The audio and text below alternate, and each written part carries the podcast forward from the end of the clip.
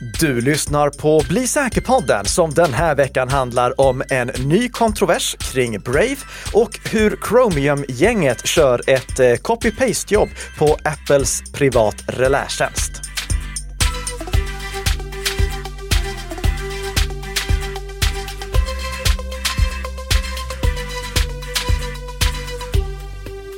Det är ju okej att kopiera så länge man gör det bra, eller hur?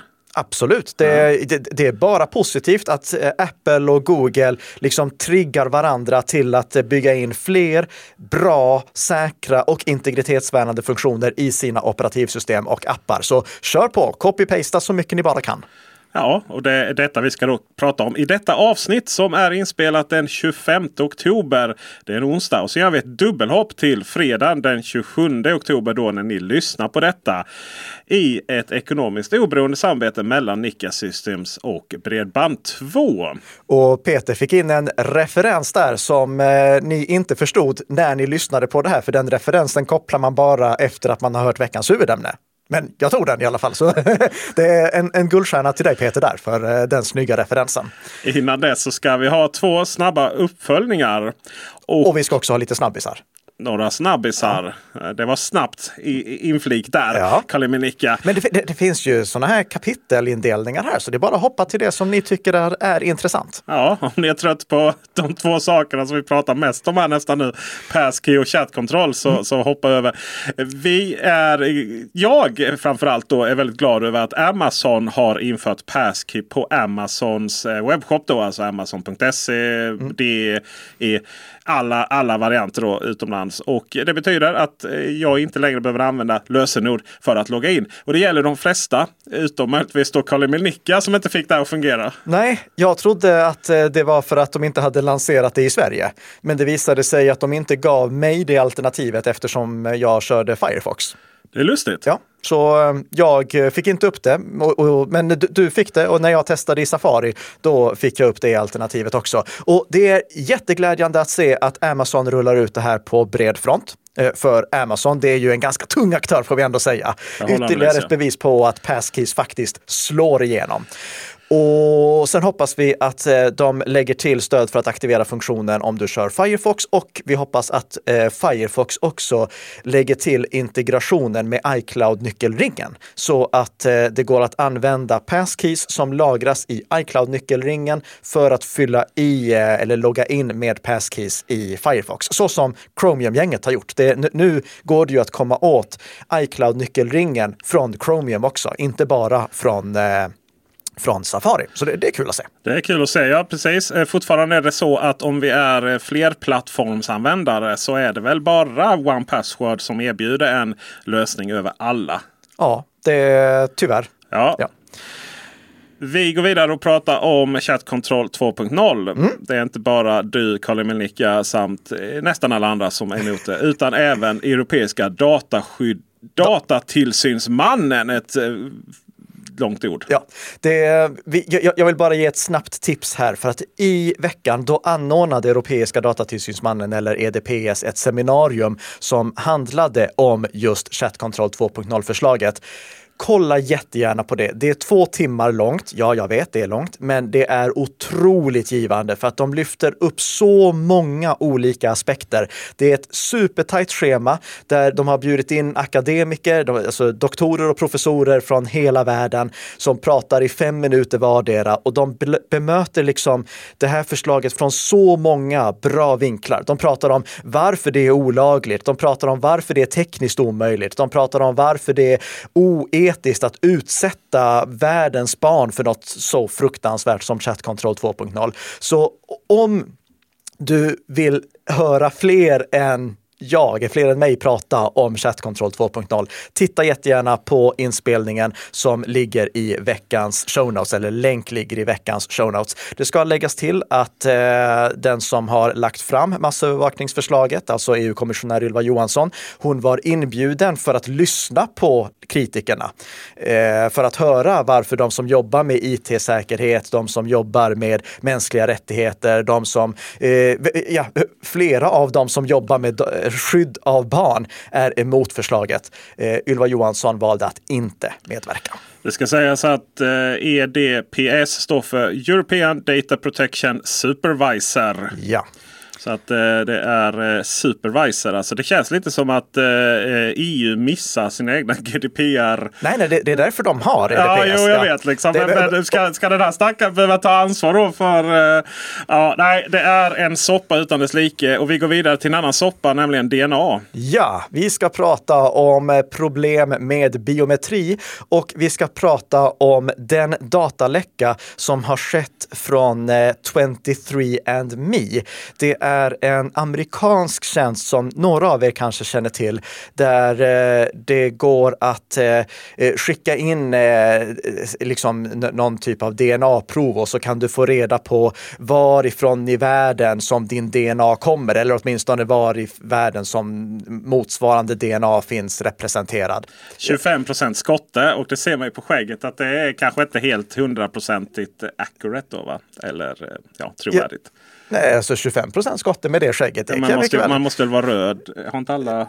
Nej, Nej. eh, Och, och, och tänk alltså, jag, jag, jag är 50 procent islänning med det här skägget. Ja, just det, men den huden också. Ja, det, det, det, är, Ja. det är snarare väldigt osannolikt. Ja, Så nej, okej, eh, hur som helst, strunt i just vad eh, DNA innebär. Det är inte det vi ska prata om här nu, utan vi ska prata om dataläckan som har skett hos 23andMe. Vi har inte fullt grepp om den än. Vi vet att det har läckt information från tusentals konton. Det kan vara hundratusentals konton, det kan vara miljontals konton. Det är i alla fall det som de som har postat de här dataläckorna påstår.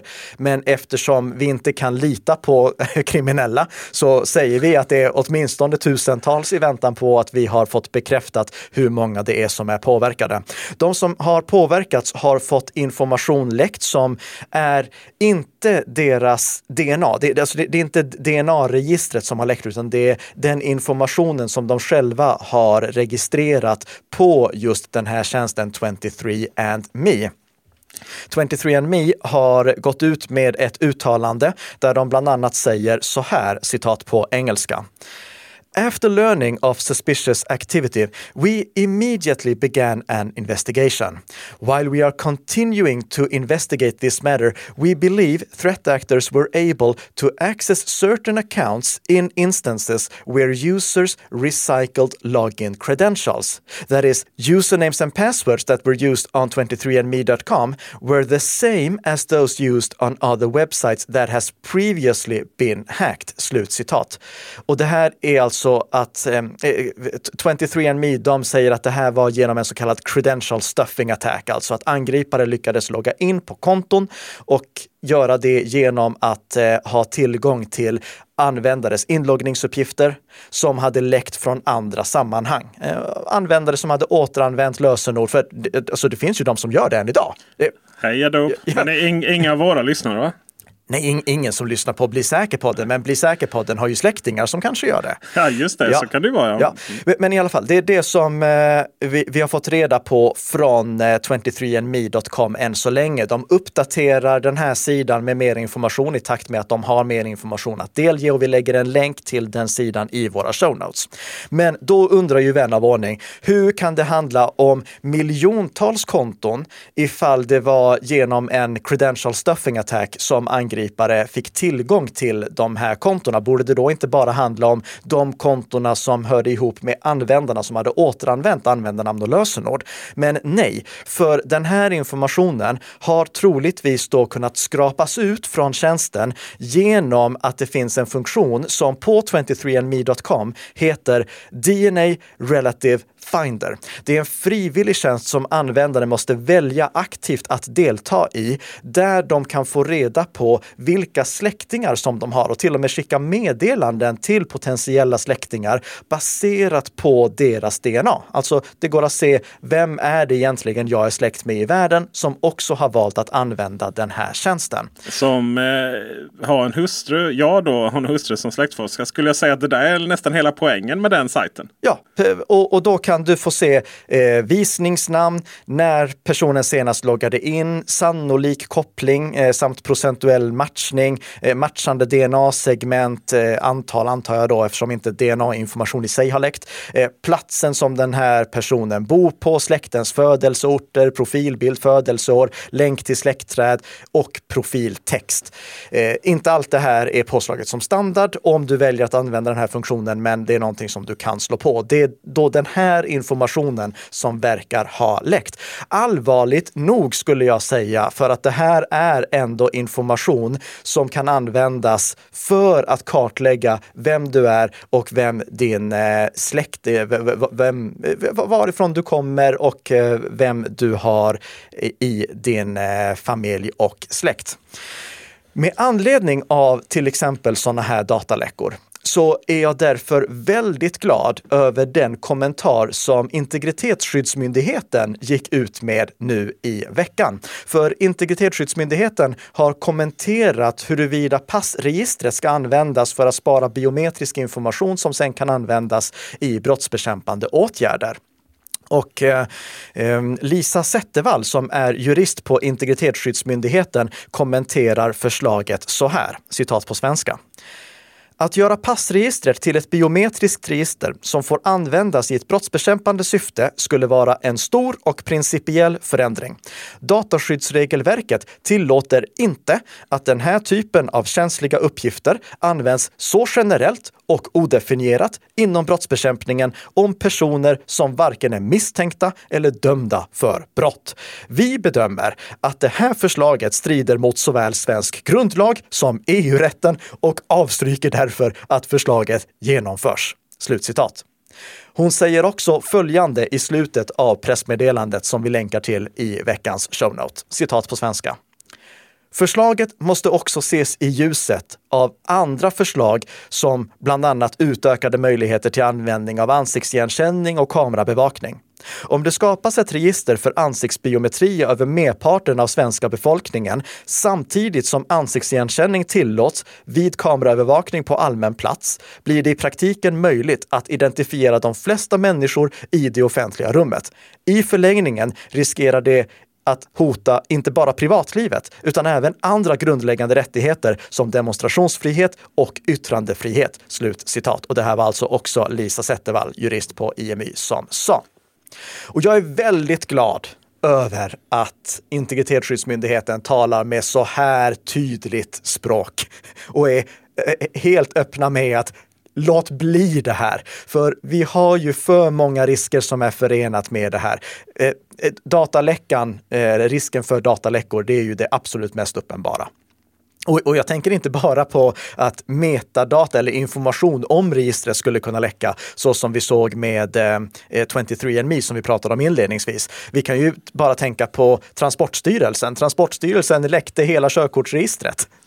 det, alltså, eh, vi är klantarslen när det kommer till att hantera saker på ett säkert sätt och vi ska därför låta bli att samla in information som vi inte vill att ska läcka. Och, och, och att vi är klantarslen, det är alltså inte bara vi i Sverige som är det, utan det är hela världen. Vi är inte bra på att hantera data på ett säkert sätt. Vi har inte uppfunnit den nödvändiga tekniken än.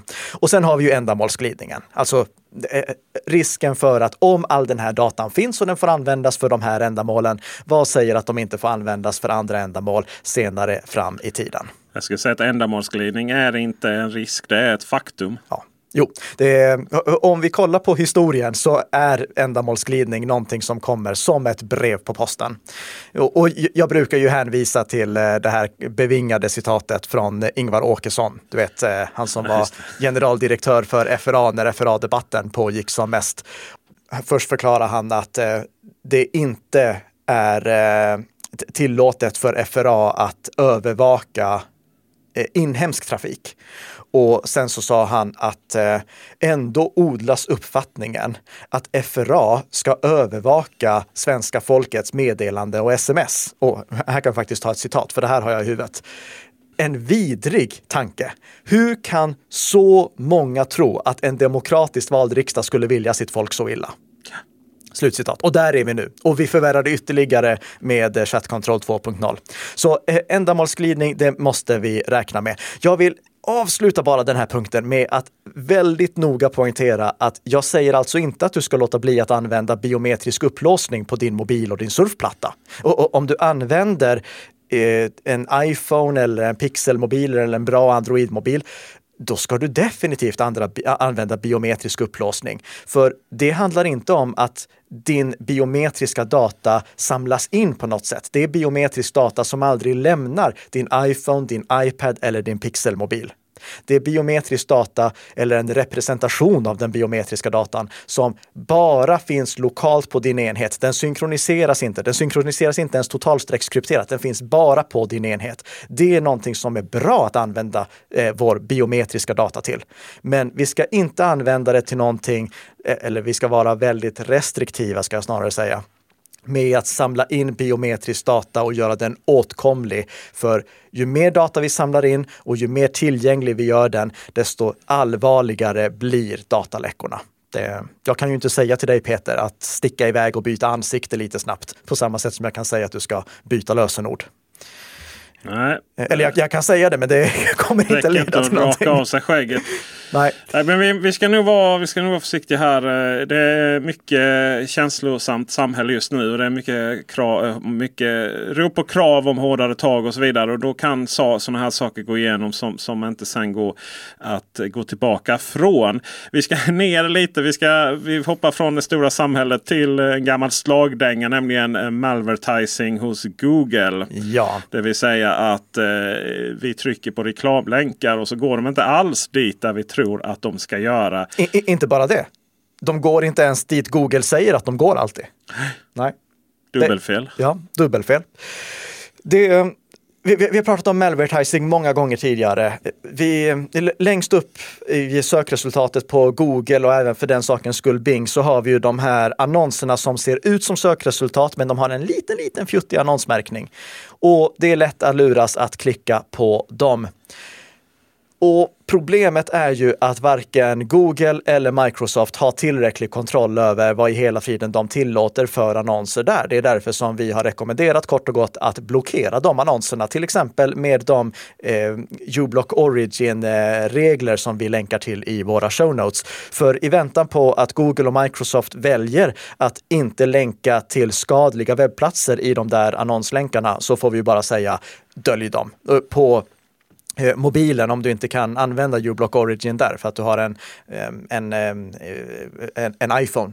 Då är ju rekommendationen använd till exempel eh, DuckDuckGo, för där kan du stänga av annonserna. De låter dig göra det. det två tummar upp till, till DuckDuckGo för att de låter dig stänga av annonserna. Men, men, i alla fall, vad är det som har hänt nu? Varför tar vi upp det här en gång till? Jo, för att i förra veckan då rapporterade Malwarebytes om två stycken sådana här Google Malvertising-kampanjer. Det första var en kampanj för Notepad++. Du är ju eh, Windows-användare? Nej, verkligen inte. Nej, okay. Nej, tokigt det blev det. Men, men hade du varit Windows-användare och eh, behövt en bra texteditor, då hade du med hög sannolikhet någon gång använt Notepad++. Det som angripare hade gjort och det som hade då uppdagats av Malwarebytes, det var att helt enkelt köpa annonser som eh, ledde till notepadextreme.com. Gå inte dit för att lura folk att ladda ner en trojanpreparerad version av Notepad++. Så när någon sökte efter Notepad++, då kom det upp en annonslänk längst upp som såg ut att vara för att ladda ner Notepad++, men som ledde till en klonad version av sidan där en trojanpreparerad version av just Notepad++ låg. Um, här hade angriparna också varit ganska duktiga. Malwarebyte konstaterade att uh, de uh, dubbelcheckade så att användaren inte kom från någon vanlig VPN-tjänst och de skapade tids och användarunika nedladdningslänkar så att en nedladdningslänk inte kunde användas mer än en gång, vilket då gjorde det svårt att liksom, äh, kan du kolla på den här länken? Nej, det kan jag inte göra för du har redan klickat alltså, på den. De är så duktiga. De är duktiga. Det är, man verkligen så här, det, här är, det här är de här 20 procent mest högpresterare som, som är på den arbetsplatsen. Uh, och Eh, det gjorde ju då att eh, det var svårare för användare att eh, till exempel skanna länken i efterhand via till exempel Virus Total. Sen upptäckte Malwarebytes också att angripare, inte nödvändigtvis samma, hade publicerat en falsk annons som ledde till keypass.info eller det såg ut som det i alla fall. KeyPass, det känner du ju alla våra lyssnare till troligtvis. Det är en av de eh, lösenordshanterare som vi rekommenderar. Och KeyPass har inte gjort någonting fel här. Den riktiga adressen till KeyPass nedladdningssida är keypass.info. Och det såg ut som att det var keypass.info som annonsen ledde till också. Men det var inte det. Nej, det där var inget K. Nej, K1 var utbytt mot en ett tecken som liknade ett K. Mm. Det här var alltså det vi kallar en IDN-homograf-attack. Alltså en attack som utnyttjar faktumet att domäner kan innehålla annat än latinska tecken. De kan innehålla tecken ur andra alfabet som påminner om våra latinska tecken. Det här är någonting som eh, vi har sagt att eh, du kan använda DNS-skydd som till exempel NextDNS för att eh, motverka. Det stoppar inte alla sådana här IDN-homografattacker, men det stoppar några. Eh, att Google ens släpper igenom en sån här sak i en annons är riktigt, riktigt illa. För om en användare klickade på den här eh, länken, då kom de till en sida som påminde om eh, KeyPass webbplats. Men eh, på den eh, webbplatsen låg en trojanpreparerad version av KeyPass, inte riktiga KeyPass. Och det är ju klassisk Facebook det där annars. Eh, vi har ju pratat om det, att byta ut eh, tecken. Ja, absolut. Det, vi pratade om eh, cloaking i ett eh, avsnitt eh, och, och, det här är ju ett exempel på cloaking. Vi lägger en länk till det i våra show notes om ni vill veta mer. Men rekommendationen som vi ger med anledning av det här, det är densamma. I väntan på att Google, Microsoft och company får bukt med problemet, att de väljer att ta itu med det, så måste vi dölja annonserna för att de kan inte visas på ett säkert sätt. Och med det så är det dags att prata om vårt huvudämne eh, som är VPN-uppföljning eller även kallat IP-adressskydd i Chrome och Brave. Ja, det är två stycken nyheter som vi har bandlat ihop här för att de har någonting att göra med hur du skyddar din IP-adress så att den inte kan användas för att spåra dig på nätet. Och vi kommer prata om en nyhet som gäller Brave och en nyhet som gäller Chrome. Vi börjar med Brave-nyheten, för Brave har varit ute i eh, blåsväder igen. De har blivit kritiserade för att de släppt en uppdatering till Brave som installerade VPN-klienten, eh, eller egentligen VPN-tjänsterna som eh, eh, Brave-webbläsaren har, utan att användaren använder VPN-tjänsten.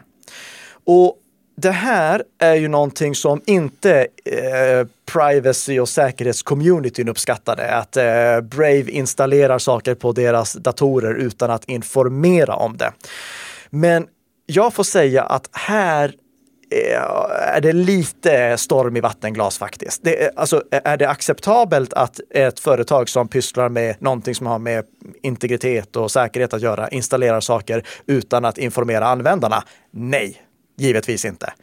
Men det är ingen skada som har skett av det här. Med...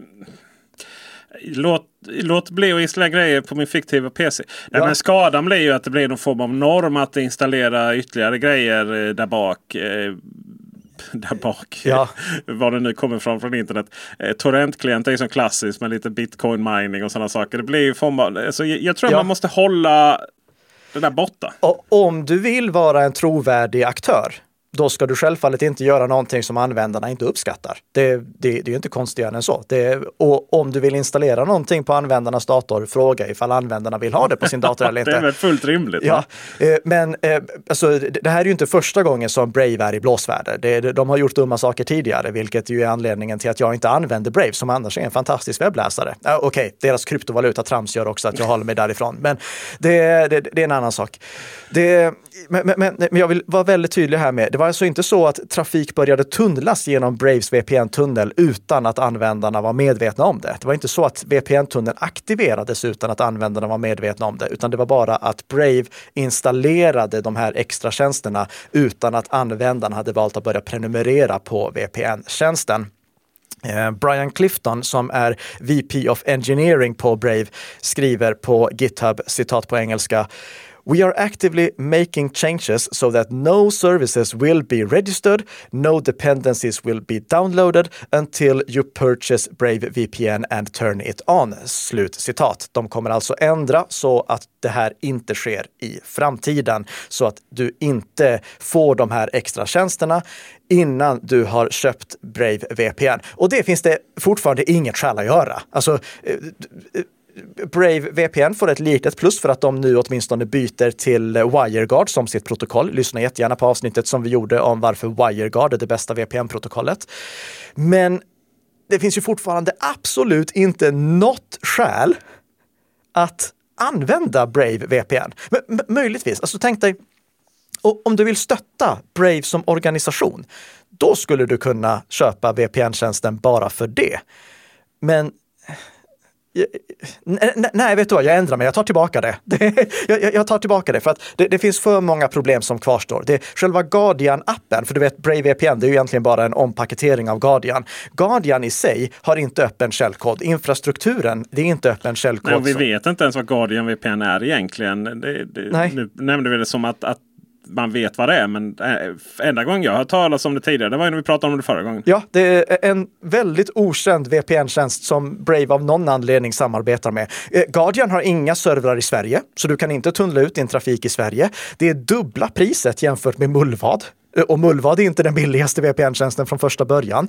Det, det, finns ingen tredjepartsgranskning av den här lösningen och den här infrastrukturen. Och det går fortfarande inte att betala för Brave VPN med Braves egen kryptotramsvaluta.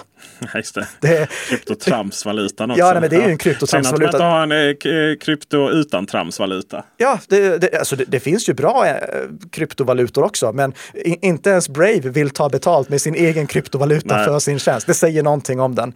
Nej, Eh, alltså, eh, i och med att det inte finns något positivt med den här tjänsten, det finns inget skäl att använda den, så är det svårt att ens säga att du ska köra med den om du vill stötta Brave. Det, de, de får hitta på något bättre sätt att tjäna pengar och de behöver tjäna pengar. De håller på att skära ner. De har, eh, jag tror det var 9 procent av eh, personalen som de ska låta gå, vilket meddelades tidigare nu i eh, oktober. Men vi, vi kan gå vidare. Vi ska prata om Googles IP protection också, för Google, de har som jag sa inledningsvis tagit och gjort ett copy-paste jobb på Apple Apples lösning som heter eh, iCloud Private Relay eller eh, iCloud Privat Relätjänst. Google, de kommer nämligen börja erbjuda, eller testar åtminstone nu i experimentell fas, att tunnla trafik från Chromium webbläsaren via en proxy för att därigenom dölja användarens IP-adress. Det här ska inte förväxlas med Google eh, One VPN för Google One VPN, det är ju någonting som tunnlar all trafik från hela operativsystemet genom en VPN-tunnel. Det här är någonting som bara gäller webbläsaren. Webbläsaren specifikt. Det är bara dess information som tunnlas genom någonting. Precis som med iCloud Private Relay. Den stora begränsningen med iCloud Private Relay, utöver att du inte kan välja var i världen du vill tunnla ut din trafik, är ju att det bara är Safari-trafiken som skickas genom den VPN-tunneln. Men Google vill i alla fall nu införa det här som en del av Chrome för att inte användarnas IP-adresser ska kunna användas eller utnyttjas för att spåra dem mellan webbplatser. Google skriver så här, citat på engelska. As browser vendors make efforts to provide their users with additional privacy, the user's IP addresses continue to make it feasible to associate users' activities across origins that otherwise wouldn't be possible. This information can be combined over time to create a unique, persistent user profile and track a user's activity across the web, which represents a threat to their privacy. Moreover, unlike third party cookies, there's no straightforward way for users to opt out of this kind of covert tracking. Slutcitat. Google säger alltså att det här är en lösning som de använder för att kunna eh, förhindra att IP-adressen används för att spåra användare mellan webbplatser. Och de poängterar att just den här spårningen som är baserad på IP-adress är inte någonting som en användare kan stänga av eller förhindra, vilket då skiljer från till exempel tredjepartscookies, eh, som är någonting som användare kan eh, stänga av och som är avstängt som standard i integritetsvärnande webbläsare som till exempel Firefox och eh, går att stänga av i Chrome också redan idag. Jag kan inte låta bli att tänka på att eh, Google sitter i en fantastisk situation där de som egentligen enda annonsbolag kan öka säkerheten för sina användare samtidigt som de ställer till lite större bekymmer för sina konkurrenter. Ja, det är en bra poäng och också en av de kritikerna som har framförts mot Topics API. Vi gjorde ett avsnitt om Topics API. Lyssna jättegärna på det där jag förklarar varför Topics API är mycket bättre än de alternativen vi har idag och varför jag ändå inte tänker använda det. Eh, sen så säger Google också att kraven på den här lösningen är för det första ett, citat på engelska. The destination origin doesn't see the client's original IP address. Slut citat. Alltså ett av de första kraven, eller det första kravet, det är att den här lösningen ska förhindra att webbplatsen som du besöker ser vilken IP-adress du ansluter från. Och det är ju så en VPN-tjänst funkar också. Om jag ansluter till Dagens Industri via en VPN-tjänst, då ser eh, Dagens Industri att anslutningen kommer från VPN-tjänsten, inte vem det var som anslöt till VPN-tjänsten. Och så säger de punkt nummer två, citat på engelska igen. The proxy and network intermediaries are not privy to the contents of the traffic. Slutcitat. Alltså innehållet i det som överförs ska inte gå att se. Det, det, det, ska vara krypterat så att inte de som driver den här tjänsten, det vill säga Google, kan se det. Sen skriver de också det som gör att jag säger att det här är ett copy-paste jobb på Apples lösning. Citat på engelska. We are considering using two hops for improved privacy.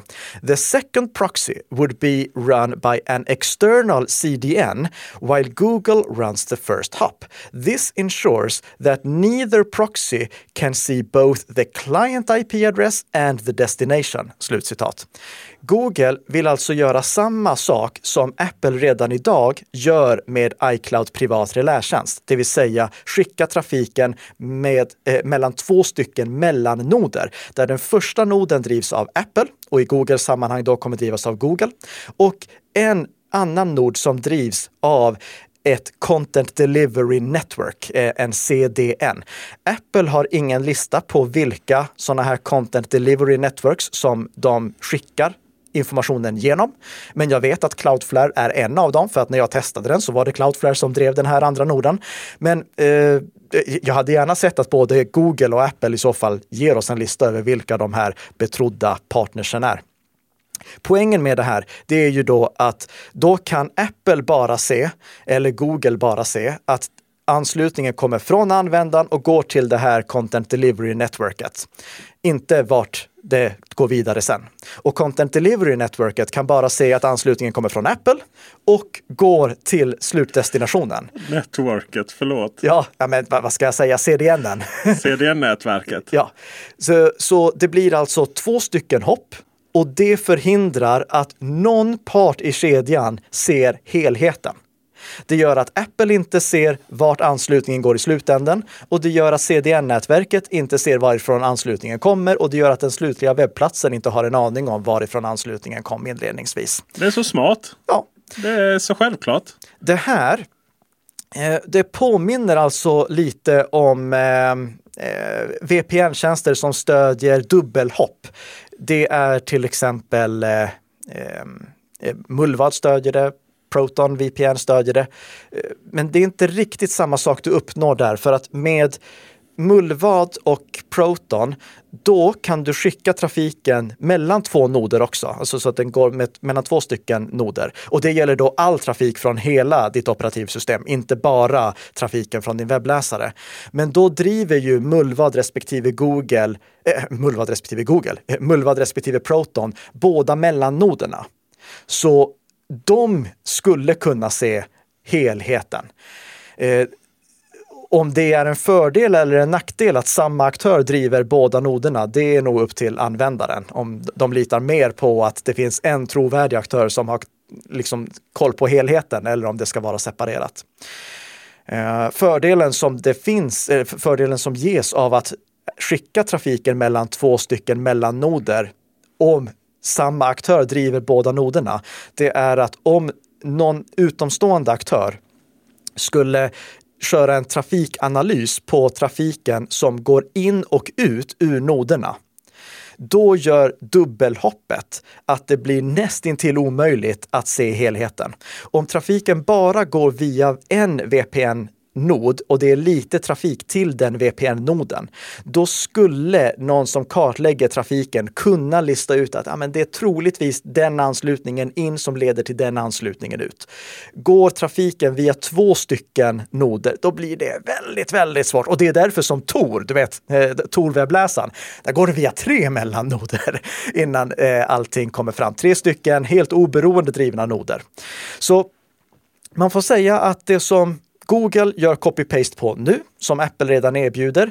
Det är lite av en VPN Lite-variant som gör att du skyddar din IP-adress. Men så himla smidigt och enkelt att ha i webbläsaren. Ja, det, eh, men, men, eh, kom ihåg, det finns många, många andra sätt som du kan bli spårad på nätet. Du kan ju logga in, vi pratade DI, loggar du in på Dagens Industri så vet ja. de ju om att du är inloggad så att säga. Exakt, och, och, och, det är det som jag tycker är lite eh, tragikomiskt med väldigt många av de VPN-annonser som du ser på, eh, som du ser på YouTube. Du vet, var och varannan YouTuber är ju idag sponsrad av en VPN-tjänst där de säger att eh, ja, du döljer alla dina spår. Nej, du döljer inte alla dina spår bara av att använda en VPN-tjänst.